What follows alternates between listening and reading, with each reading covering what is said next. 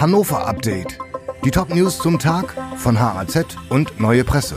Donnerstag, der 4. Mai.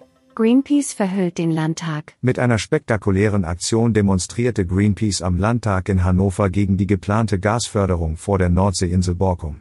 Vom Dach des Parlamentsgebäudes entrollten die Aktivisten gegen 6 Uhr zwei große Banner mit der Aufschrift No New Gas oder Gasbohrung vor Borkum stoppen. Weil die 38 Aktivisten das Dach nicht räumen wollten, griff schließlich die Polizei ein und nahm die Banner wieder ab. Gegen 20 Personen wird nun wegen Hausfriedensbruchs ermittelt. Der nächste Streiktag bei Regiobus. Die Angestellten von Regiobus legen heute für den gesamten Tag die Arbeit nieder. Seit 3 Uhr in der Nacht und für insgesamt 24 Stunden werden daher keine Linienbusse des Unternehmens in der Region fahren. Auch die Betriebshöfe und die Geschäftsstelle in Hannover sind betroffen. Den letzten Regiobusstreik gab es erst vor einer Woche. Die Gewerkschaft Verdi fordert in den Tarifkonflikt monatlich 550 Euro mehr für die Beschäftigten, Auszubildende sollen 250 Euro zusätzlich erhalten.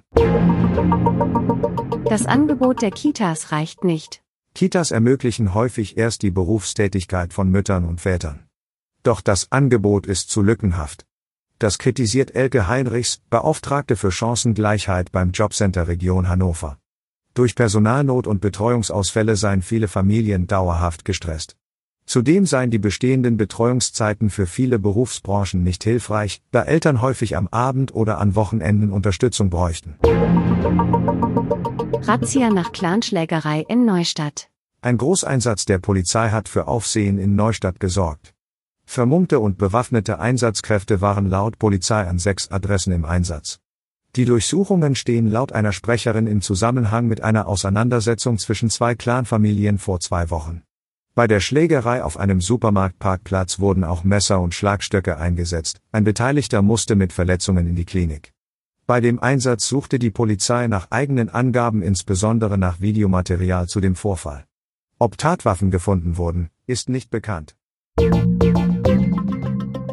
Die Redaktion für dieses Update hatte Soran Pantic. Alle weiteren Ereignisse und Entwicklungen zum Tag ständig aktuell unter haz.de und neuepresse.de.